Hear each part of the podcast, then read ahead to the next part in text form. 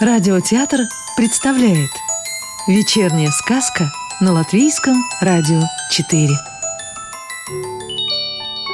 А сегодня слушаем продолжение сказки «Лизу Зайка в волшебном лесу» Евгении Рузиной и Лизочки Тривсик Лизу Зайку представляют хозяйки. Карабкаться по стволу было, на удивление, не так уж трудно – Руки удобно хватались за ветки, а пятки ловко упирались в шершавую кору. И было очень смешно видеть впереди, прямо перед носом, еще и чужие босые, изрядно замурзанные пяточки, желудевые, такие крошечные и быстрые. Никогда еще Лизузайке не доводилось видеть желудевых пяток. Все они лезли все выше и выше. Вниз Лизузайка на всякий случай не смотрела. Вдруг станет страшно. Веток на пути попадалось все больше, увядающая чуть желтоватая дубовая листва становилась все гуще. И вдруг маячившие впереди пятки исчезли, и Лизузайка увидела у себя под носом большое дупло.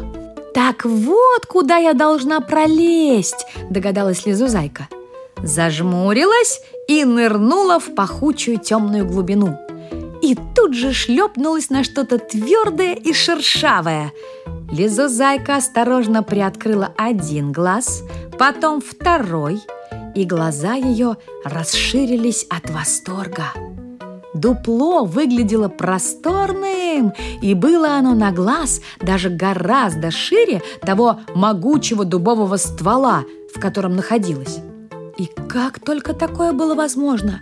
Уже одно это было настоящим чудом. В углублениях на стенах горело великое множество разнокалиберных свечек, больших и маленьких, толстых и тонких. У одной из стен на возвышении стоял трон из разноцветных камешков – и в дрожащем пламени свечей Лизузайка увидела на этом троне малюсенькую, но такую распрекрасную лесную фею. Фея была одета в нежно-салатовое платье до пят, разрисованное изумрудными завитушками.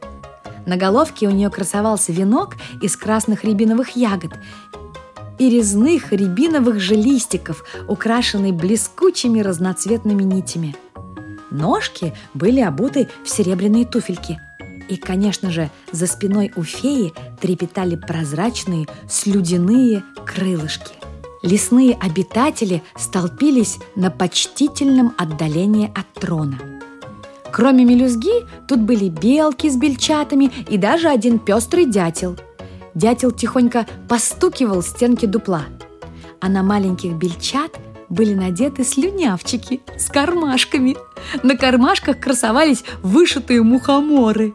Бельчата поминутно доставали из кармашков орешки и разгрызали их с громким щелканьем. Эти простукивания и щелканья сливались с потрескиванием свечей. И казалось, что в дупле на разные лады звучит маленький гремучий оркестр.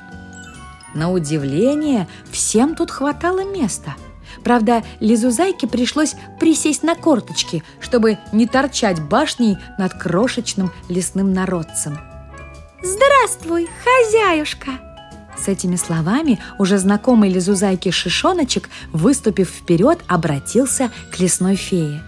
«Позволь представить тебе нашу гостью, вот эту маленькую девочку.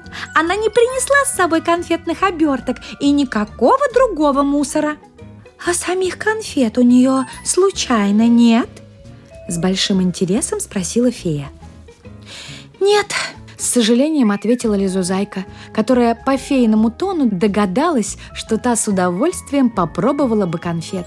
«Ведь я никак не рассчитывала попасть к вам в гости. Мы с бабушкой пошли собирать что-нибудь для выставки в садике, и, и я заблудилась. Меня зовут...» «Тссс!» — прервала ее фея. Не произноси своего имени. Если его услышит ревнивый лесной бука, он получит власть над именем и никогда тебя отсюда не выпустит, заставит ему прислуживать. Мы все держим свои имена в тайне от него. Он ужасно вредный, не любит гостей, всех ко всем ревнует, подхватил Шишонок. «И никогда не дает нам попробовать ни конфет, ни других сладостей!» А уж с тех пор, как у Буки народилась уйма братьев и сестер, он стал просто невыносим. Вредничает с утра до вечера, ревнует и ревнует, добавила фея. Лизу Зайки, в конце концов, даже стало жаль лесного Буку. Уж она-то знала, ревность – это такое противное чувство, горькое-пригорькое. И ведь Лизузайка-то ревновала только к Нюточке, а Бука всех-всех-всех ко всем-всем-всем. Как же должно быть этому Буке живется на белом свете, противно и горько. Нет, подумала Лизузайка, от ревности надо поскорее избавляться, и мне в том числе. «А нельзя как-нибудь перевоспитать вашего ревнивого Буку?» – заинтересовалась она. «Наверное, можно, но мы не знаем, как», – прошептала фея. Под сводами дупла раздались жалобные вздохи маленьких лесных обитателей, и от этих вздохов пламя свечей заколебалось еще сильнее, а по стенам забегали тени. Сказку читала актриса Екатерина Фролова. Продолжение сказочной истории слушайте завтра вечером.